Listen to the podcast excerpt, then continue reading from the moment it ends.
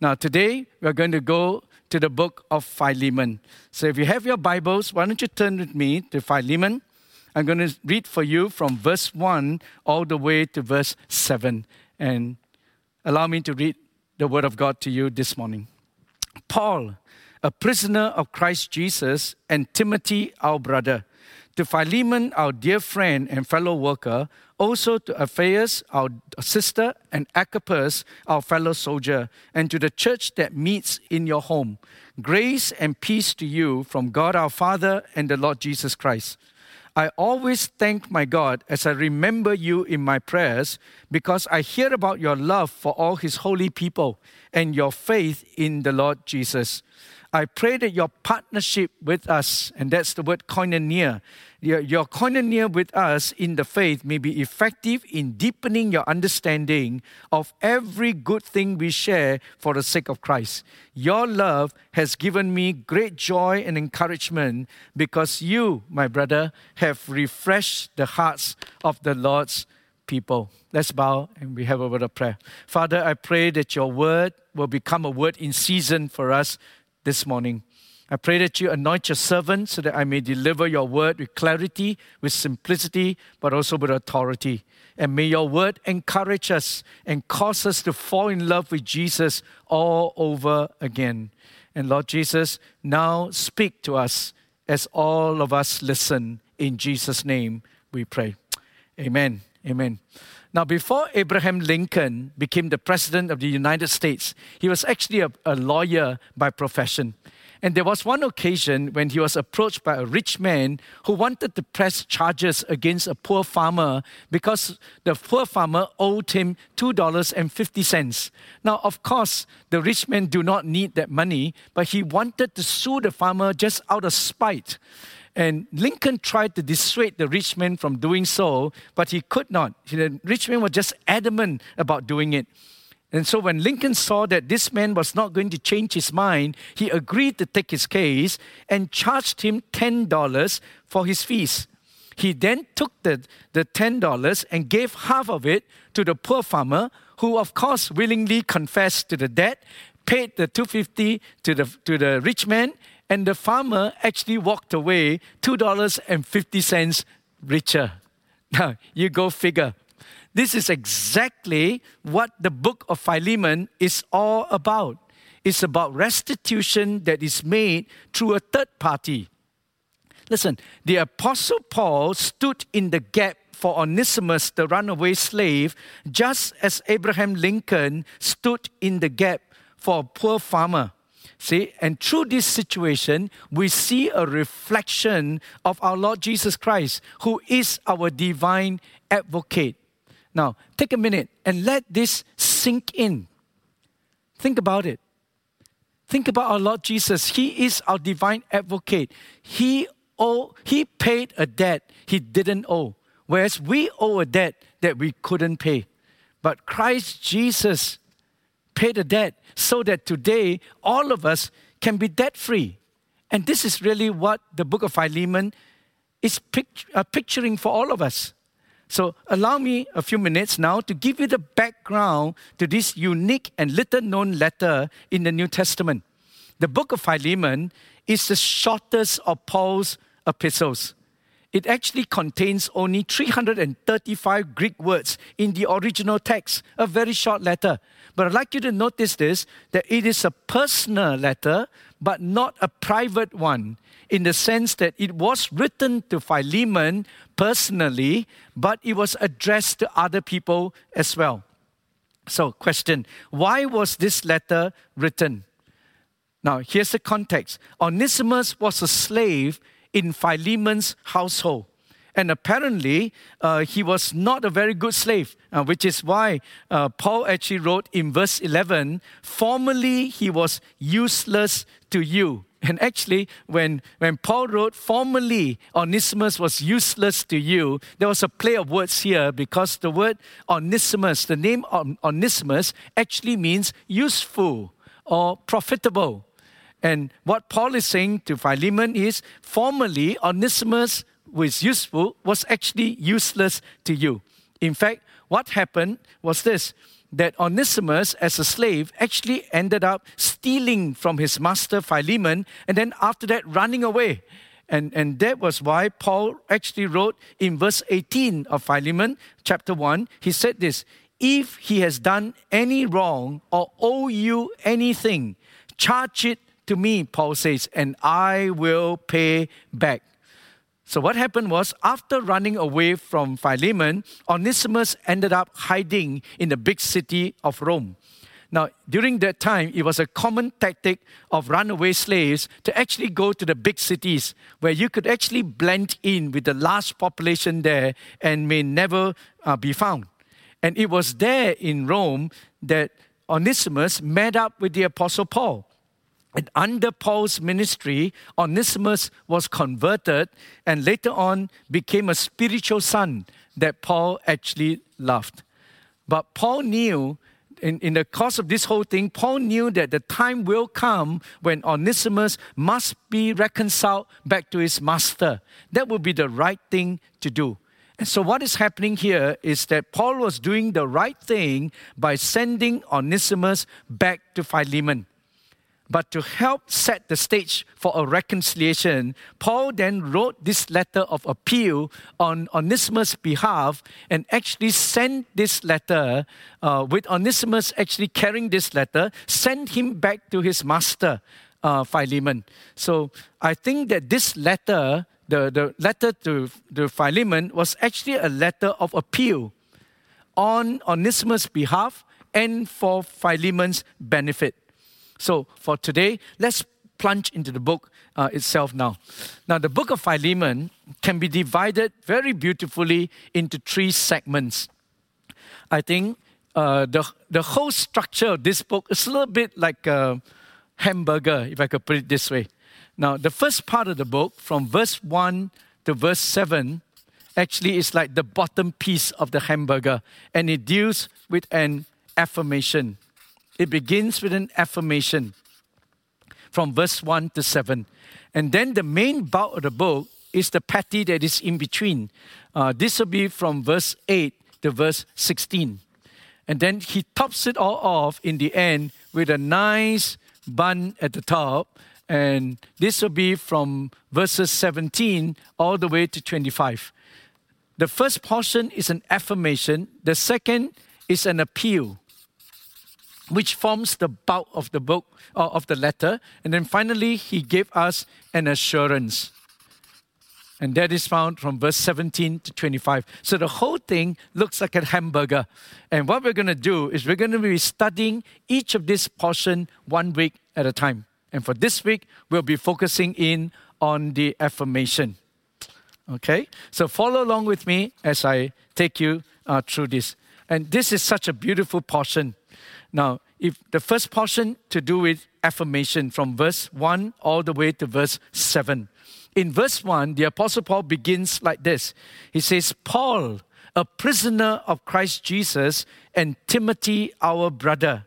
Do you know, brothers and sisters, that this is the only epistle where Paul actually introduced himself as a prisoner of Christ Jesus? Now, I'd like you to notice that Paul actually declared himself to be a prisoner of Christ Jesus. But he didn't say, I'm a prisoner of the Roman Empire. He is, even though it's a Roman Empire that is, in, that is incarcerating him, but he didn't say, I'm a prisoner of the Roman Empire. He said, I'm a prisoner of Christ Jesus. And that's what it is. I think the Apostle Paul was a prisoner, but only because of Christ. He, he, was, he said, I'm a prisoner of Christ Jesus. Out of the seven prison epistles that the Apostle Paul wrote, he referred to himself in different ways, but never as a prisoner of Christ Jesus. This is the only time. Uh, he referred to himself as an apostle twice. Uh, out of the seven epistles, prison epistles, twice he referred to himself as an apostle. Twice there was no designation. Three times he said, I'm Christ's servant. Okay, but only in the book of Philemon, he said, I'm a prisoner of Christ Jesus. And it's interesting that throughout this epistle, Paul actually referred to his incarceration at least four times. referred to himself as a prisoner four times. I think he is subtly kind of reminding Philemon of his sufferings. Okay? And let me first tell you where they are found. In verse 1, he referred to himself, Paul, a prisoner of Christ Jesus. And then in verse 9, he says, I then, as Paul, an old man, uh, look, look at all the pictures that really tugs at the heart. An old man and a prisoner of Christ Jesus. Then again in verse 10, I appeal to you for my son Onesimus, who became my son while I was in chains. Then in verse 13 again, I would have liked to keep him with me so that he could take your place in helping me while I am in chains again for the gospel.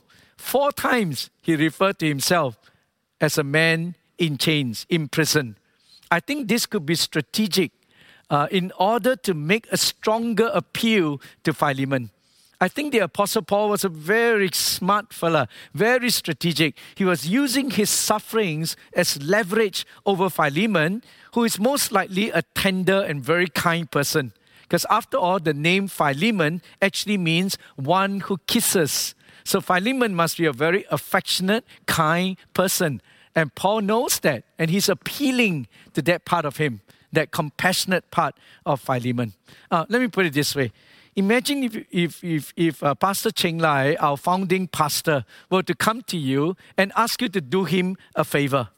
If you have been in this church long enough and you know the sacrifices he has put in to build this church, it is unlikely for you to say no, isn't it? Why? Because that's it has the same persuasive effect. If you know this person, if, if, you, if you respect what this person has done, it's very likely you will say yes to whatever request he will make of you. It's the same here with the Apostle Paul. It has the same persuasive effect. Here is Paul, an old man, someone who is undergoing suffering for the sake of Christ, uh, now appealing to his spiritual son Philemon. Would you do me this favor? Would you receive back Onesimus? And it's likely the answer will be yes.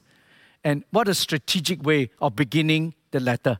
Now, second question Who was this letter written to?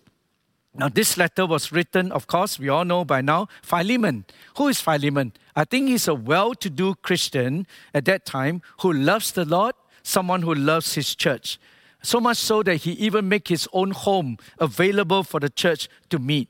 So if we look at verse 1, it, it informs us that it was the church that meets in your home. So, in other words, Philemon was actually the host of an early church. It was very common during that time, brothers and sisters, for churches to meet in homes. In fact, until AD 200, it was like that.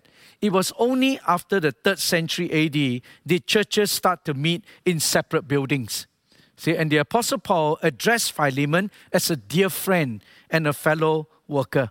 And this communicates the great love and respect that Paul has towards Philemon.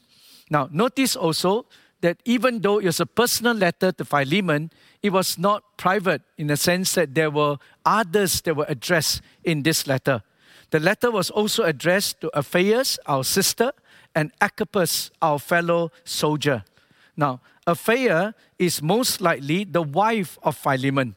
And I believe that she was personally addressed partly because culturally, when it comes to slaves, the wife are usually the one in charge.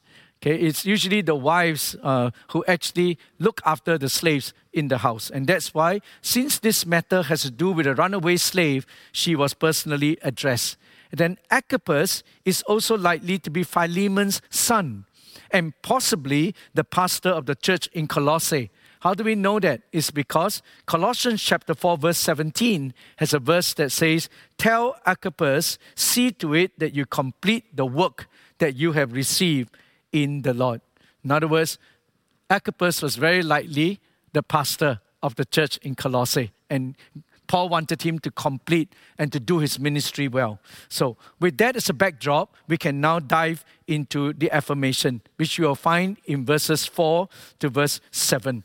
Now, notice here that the Apostle Paul began by affirming Philemon of two specific areas in his life. And it is my dream and my prayer that these two same area God will be able to find in our church. The same affirmation that he gave to Philemon, he would also be able to give it to us as a congregation. What are these two areas? They are basically his faith in the Lord and his love for the saints. His faith in the Lord and his love for God's people. And then you find in verse 6 and 7, Paul then goes on to describe the quality of Philemon's faith and love in the form of a prayer. And in this prayer, he outlined two key affirmations. And here they are. And this is my dream for our church. Uh, as we go through this season and as we go as, as we continue in our discipleship journey that these two areas will be something that the lord can affirm in all of us what are they number one active faith active faith. If you can turn to someone sitting next to you in your home, in your living room, just tell them active faith. And that's what it is. If you look at verse 6, listen to what Paul prayed. He says, I pray that your partnership with us in the faith may be effective in deepening your understanding of every good thing we share for the sake of Christ. That word partnership. There are two key words there. One is partnership, and that's where we get the Greek word koinonia. This word literally means participation or sharing or fellowship. No, and then he goes on to talk about understanding, and that's where we get the word epignosis. And this is a term that is used to refer to the knowledge of things ethical and divine. So it's not just about common knowledge of stuff, but he's talking about a knowledge of the divine things, of ethical, divine things. In other words, the more we participate, the more we live out our faith, the more we share our faith, the more we will understand and really know the divine riches that are ours in Christ Jesus. Now, don't miss this, brothers and sisters. What Paul is teaching us here is this the more we actually participate in our faith, the more we lift out our faith, the more we actively share our faith, the more we will understand and, un- and know the divine riches that are ours in Christ Jesus. The New King James Version translates verse 6 as this that the sharing of your faith may become effective by the acknowledgement of every good thing which is in you in Christ Jesus. So, listen, brothers and sisters, don't miss this. Faith that is actively shared and intentionally lived out is faith that pleases God. What kind of faith? Brings pleasure to the heart of God. It is faith that is actively lived out. It is faith that is, that is proactively shared.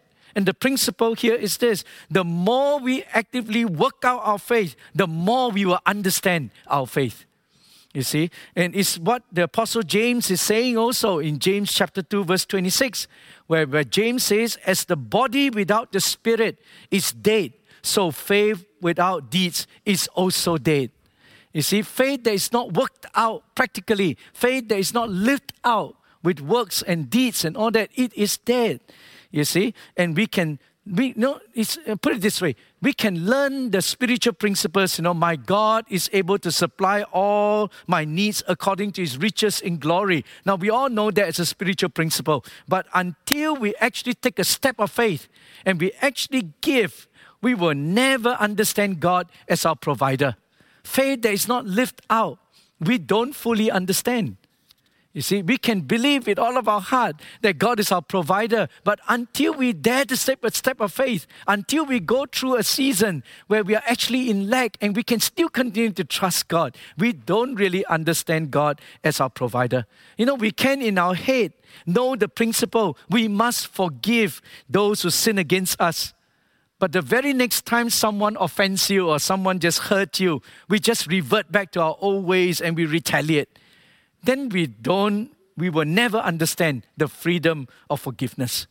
Another example, we can all study the principle God will never leave us nor forsake us. We know that as hate, but the moment we are alone, the moment we feel lonely, we run to someone else and we cry for attention.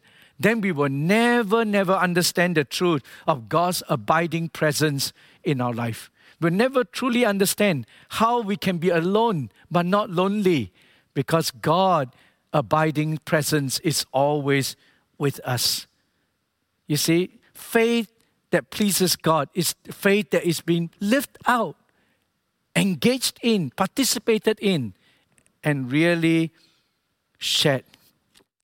Now, one specific area that I want to challenge all of us this morning to actively engage in is the area of sharing our faith with others. You see, when Paul talked about actively sharing your faith here, he's also, he's, he's talking about living out our faith. He's talking about working it out in real life. But he's also referring to the active sharing of the gospel, which is the source of all good things from God. So, and, and here I'm not just talking about mouthing of words like some memorized sales speech, but I'm talking about understanding that there is power that is inherently uh, present in the gospel of Jesus Christ. And which is why the Apostle Paul says in Romans 15, this is what drove the Apostle Paul to preach the gospel everywhere. It's because he understood that in the gospel, it is the power to save. Now, listen to what Paul says in Romans 15, verse 18 and 19. He says, I will not venture to speak of anything except what Christ has accomplished through me in leading the Gentiles to obey God by what I've said and done by the power of signs and wonders to the power of the Holy Spirit. So from Jerusalem all the way around to Illyricum, I have fully proclaimed the gospel of Christ. You know, the Apostle Paul is driven by this knowledge that there is power in the gospel, and he preached it everywhere he went. There is so much power in the gospel that the apostle Paul himself also said in Romans 1:16, "For I am not ashamed of the gospel because it is the power of God to bring salvation to everyone who believes, first to the Jews and then to the Gentiles." I think about how important it is at this point, particularly during this season when there's so much uncertainties and so much fears, you know, there's, there's going on in our society, how important it is for us to actually proactively share the gospel. I think about one of our leaders right here in FCC who is sending our live stream links to her pre believing family in Malaysia and she's reporting to us that more and more of her family members are coming in to listen and to watch our live stream. You see, this is active faith at work.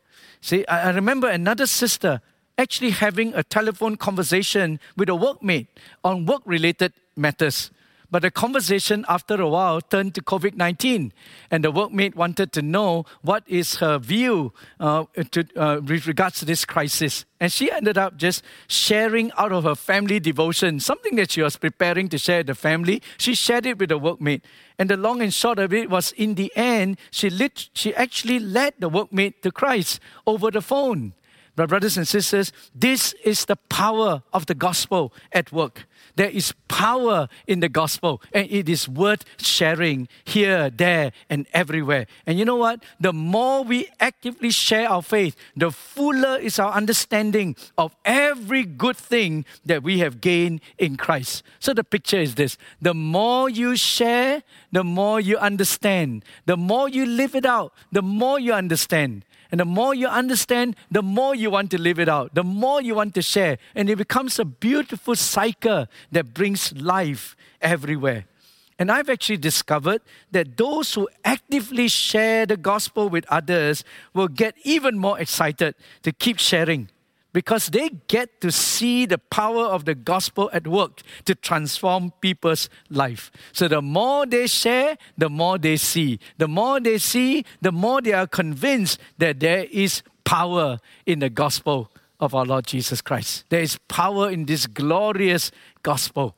So the more we live it out, the more we experience it, the more convinced we are of the power that we have in the Word of God. And the more we share with others, the more we see the effects of it happening in other people's life.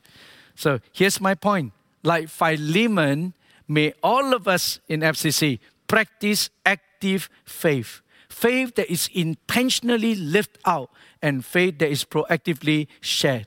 And then we can let the world see and experience the power of the glorious gospel of Jesus Christ. This is a good point for you to go to the comment section and say amen. You know, and I think this is what it's all about. Active faith, number one. May God look into our church, look into our connect groups, and be able to say, I commend you for having active faith. Here's the other thing the second affirmation is about refreshing love. You find this in verse 7. Your love has given me great joy and encouragement because you, brother, have refreshed the hearts of the saints. What a beautiful verse. The love that pleases God is one that is others centered. The faith that pleases God is one that is lived out, but the love that pleases God is one that is others centered. This is the type of love that brings delight to the heart of God and refreshing to the hearts of men. Now, what does it mean when Paul says, You have refreshed my heart? The word refresh in the Greek is the word anapao, from where we get the phrase to give rest. To refresh means to give rest. So it gives us an agri- uh, agricultural picture of a land that is given rest by sowing light crops on it. Okay, so in, it, is, it is a Jewish practice that every seven years the land will be given a time of rest. And this is the, the point when they will actually uh, sow light crops on it and give the land a time of rest. Now, other biblical usage includes Romans chapter 15, verse 32, where it says, So that by God's will I may come to you with joy and together with you be refreshed or be anapao, be refreshed.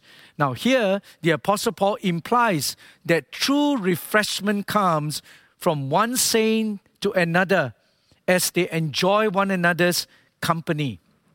Okay, so how do I refresh you? It's by spending time with you, and in our time of interaction, we refresh one another. Okay, and we see another example of this in 1 Corinthians 16, verse 17 to 18. Listen to this one.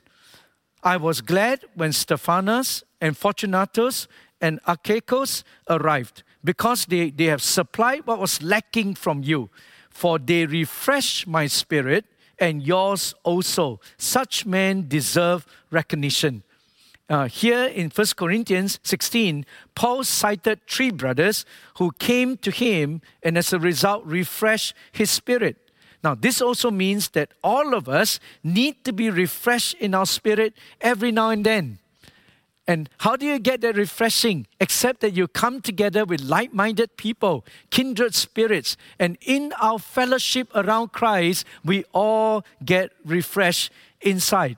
And, brothers and sisters, do you realize that this is the reason why we have connect groups? This is the very reason why Christian fellowship exists. This is what Christian fellowship is supposed to do. It's supposed to refresh, bring rest to our inner man and refresh our hearts. I'm sure you have experienced this when like minded people come together, when kindred spirits come together, and then we share with one another. We talk about the things of God, we share time, and we do life together. At the end of that encounter, everybody walks away refreshed, rejuvenated inside. And I think this is what Christian fellowship is all about. And may the Lord look into our church, look into our connect groups, and be able to see that, wow, these people are refreshing one another.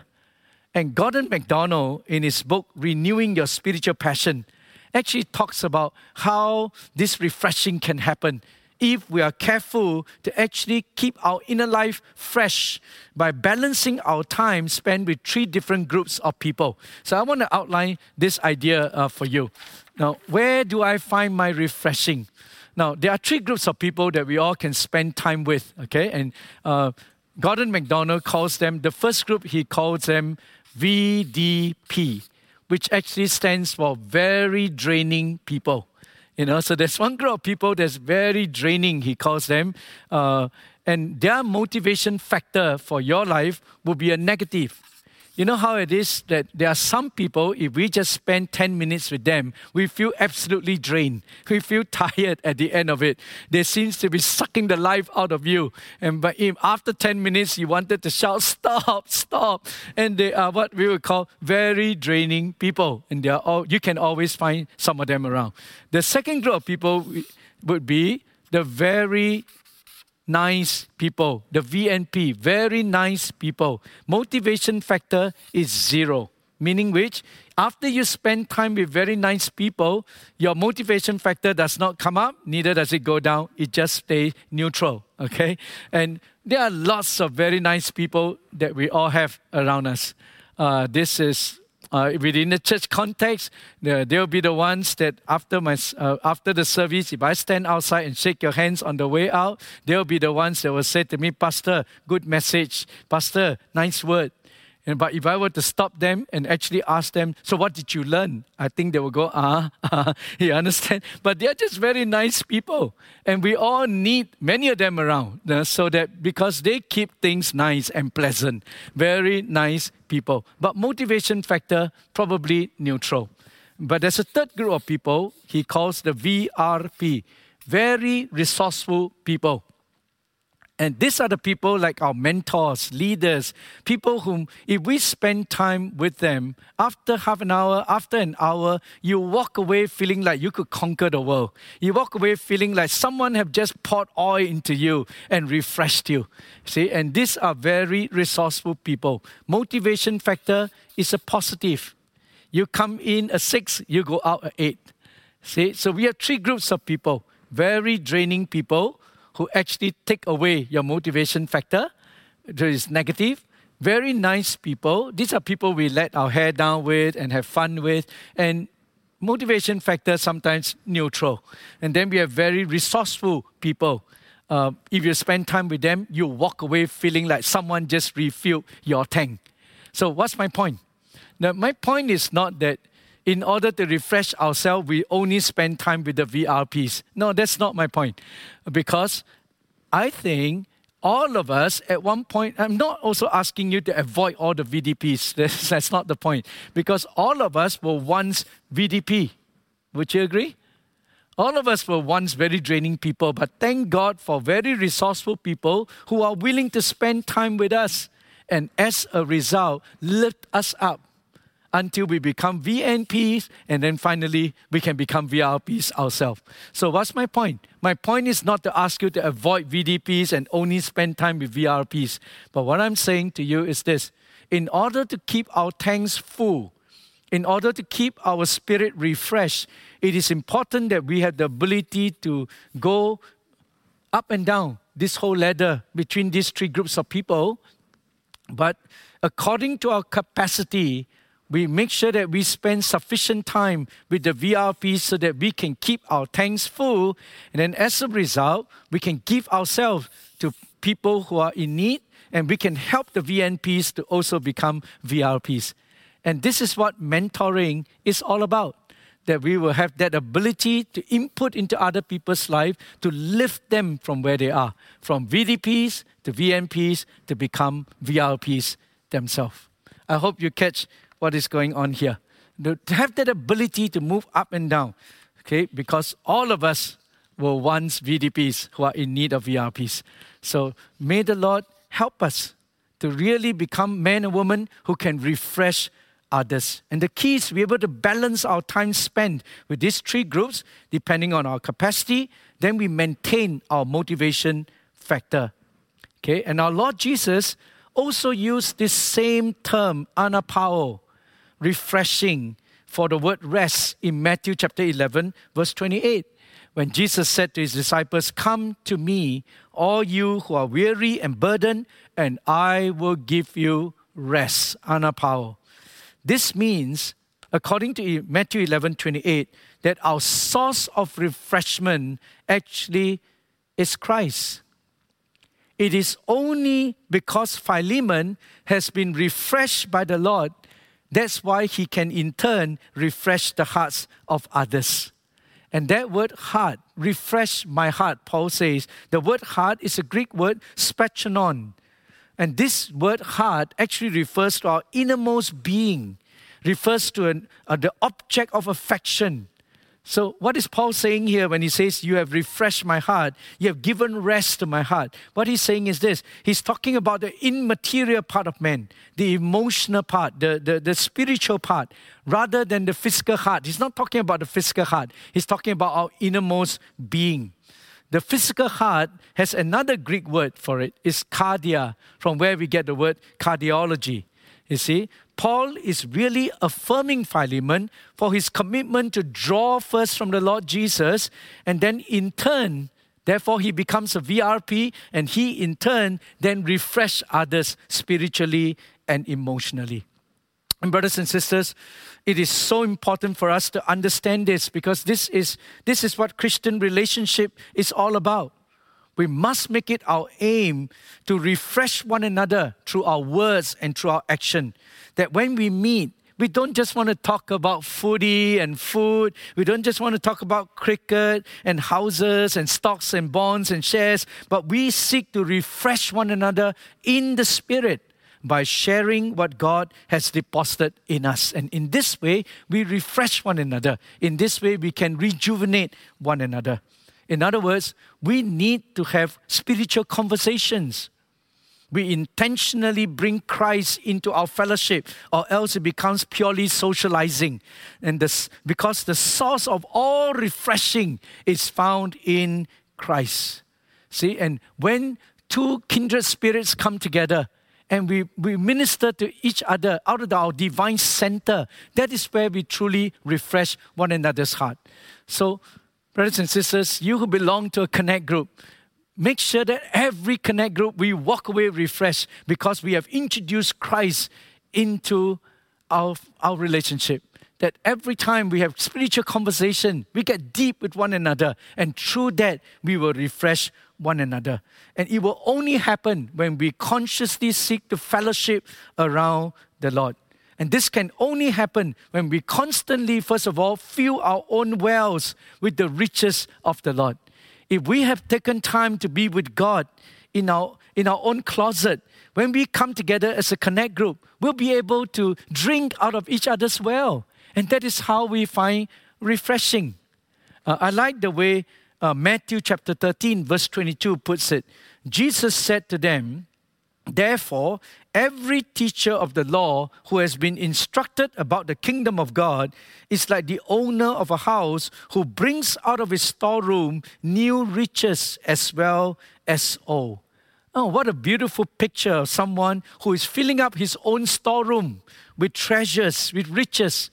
And then now he's able to bring out from his treasure trove, bring out from his own storeroom riches that are both old as well as new. And every one of us, if we keep ourselves constantly filling up with new things from God, constantly seeking from the Lord new treasures, then we are able to refresh one another in that way. Okay, how do we do that? We must first be instructed, and then we can instruct others. And that is why, my, my brothers and sisters, we must invest in books, invest in podcasts, online courses, seminars, etc., so that we can keep our wells full. And then out of our fullness, we then refresh others. And that is why I want to encourage every one of us that we go back to the habit of reading. See, if we don't read, then we do not have anything worthwhile to pass on. And we need to be able to develop the habit of reading and want to challenge every one of us. Let's get back to reading. Then we have plenty of things to fill up our wells and then in turn refresh others. And if you do read, then I want to challenge you in this tutor yourself to read beyond just popular books. Uh, can I challenge you with this? That you learn to exercise the mind to reflect on the deeper things of God. So I would challenge you read the classics, read the Puritans. Uh, for a start, why don't you read the more contemplative authors? See, now generally, I would go to the popular authors, and we have many popular authors today, and they are all very good. Um, and I actually go to the popular authors uh, to learn how to package information. Uh, I found that they are very, very good at that. You know, they can have one idea and then they can package it in 16 different ways. You know, like the Prayer of Jabez is a great book. It's a wonderful book written, right? Uh, um, and, and, and this book uh, that analyzes the prayer of Jabez. It's a fantastic book. And then they are so good at packaging it that they can actually repackage that idea into so many different forms. So now we have the prayer of Jabez for men, the prayer of Jabez for women, for children, for your dog, for your butler. You know, you can have so many different packaging of the same idea. And it's amazing. And I, I go to the popular writers to learn how to package content, and they are so excellent uh, at it. But I go to the Puritans and the contemplative authors to try and learn how to reflect and how to think beyond. Uh, so we have contemplatives like Thomas Kelly, Thomas Kempis, A.W. Tozer, J.I. Packer, John Stott, and people like that, even Tim Keller. And by the time you finish reading, you know, how, how do you know you're reading something really deep? It's by, by the time you finish paragraph two, you have forgotten what paragraph one is all about. And then you have to reread it all over again. It's just deep. And it requires you to apply your mind to it and to really understand what the author is, is saying. See, and I think we need to, to train ourselves to read and to read deeply and to read all genres so that we can exercise our mind to contemplate. Now, as a spiritual habit, and I, I try to give it to my pastors as well, uh, I personally set aside four hours of what I call an extended think time every week to try and pray, to reflect, and to think.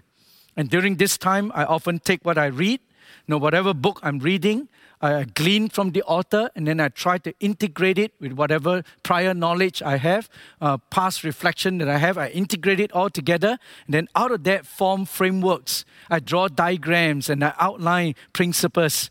And these are the things that I actually pass on to the people that I'm mentoring.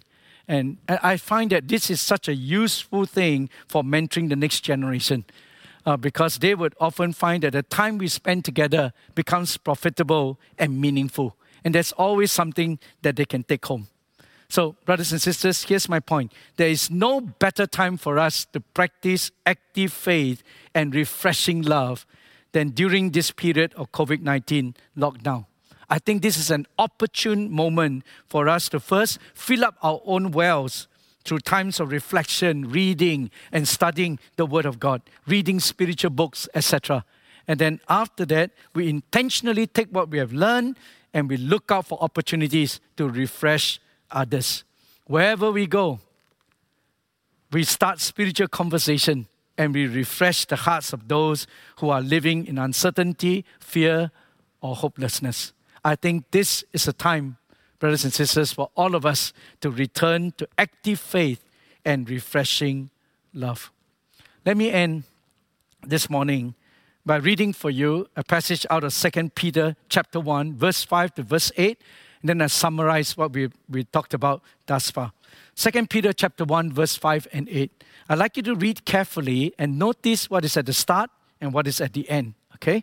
For this very reason, the Apostle Peter says, Make every effort to add to your faith goodness, and to goodness, knowledge, to knowledge, self control, to self control, perseverance, and to perseverance, godliness, and to godliness, brotherly kindness, and to brotherly kindness, love. For if you possess these qualities in increasing measure, they will keep you from being ineffective and unproductive in your knowledge of our Lord Jesus Christ.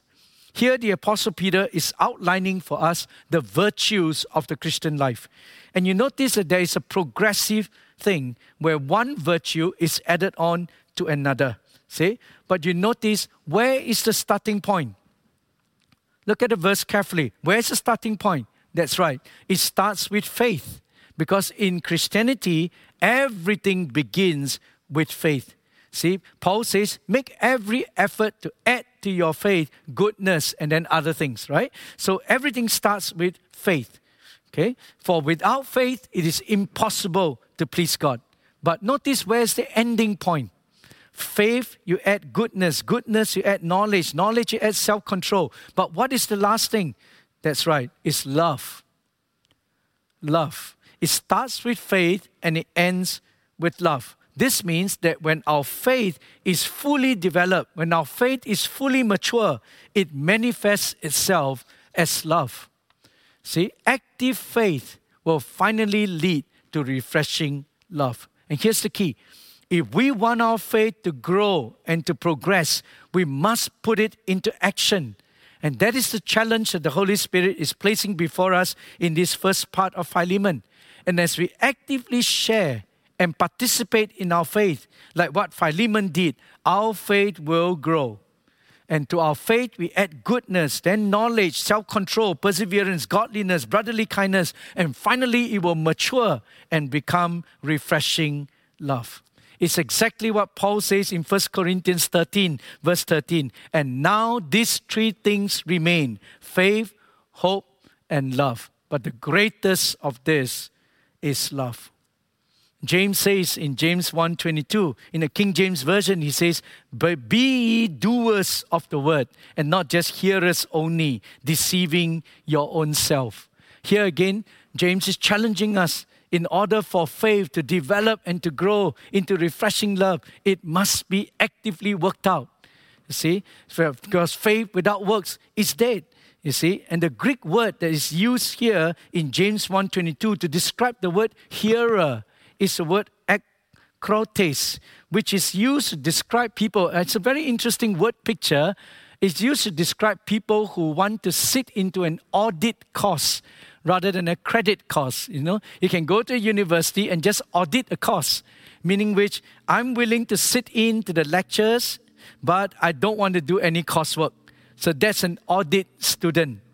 Uh, James used that word picture for someone who is a hearer of God's word. In other words, I'm willing to hear God's word, I'm willing to learn, but I'm not willing to do the coursework. I'm not willing to, uh, to, to go through what I need to go through and apply that word to my life. So, my question for all of us as we seek to have active faith is this Are you an audit or credit student of the Word of God? I pray that when God looks into our church, when God looks into our connect groups, He will be able to affirm all of us, just like He affirmed Philemon, that all of you have an active faith that is constantly being lived out and proactively shared. And as a result, we will begin to develop a refreshing love that will bring joy, encouragement, and refreshment to others. I think it is so important in this season as many people are looking for hope, this hope can only be found in the gospel of our Lord Jesus Christ.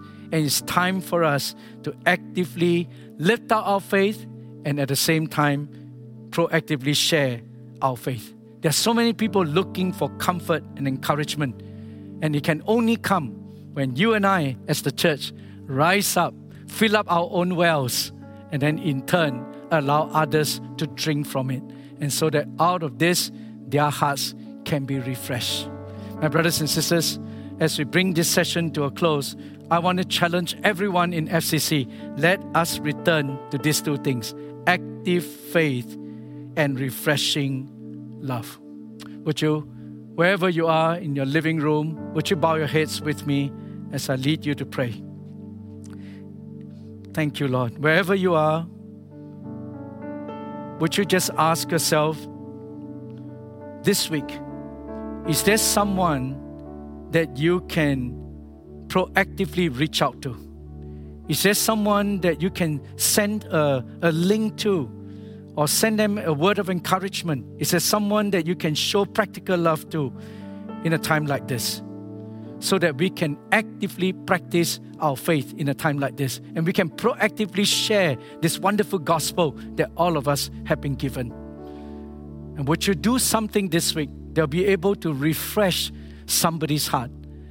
And you can only do that, remember, if you would take time first and foremost to fill up your own wells. Take time to be with people who are your VRPs and fill up your own wells. And then in turn, we intentionally look for people that we can refresh. This is how we can proactively lift out our faith this week. And my prayer for you this morning as we close is that God will open up every opportunity, give you open doors where you can proactively lift out your faith in practical ways and proactively share the gospel and refresh somebody's heart. So, would you pray with me? Father God, I thank you for your word. I pray that as you look into our church and you look into our connect groups, you'll be able to see men and women who are practicing our faith actively.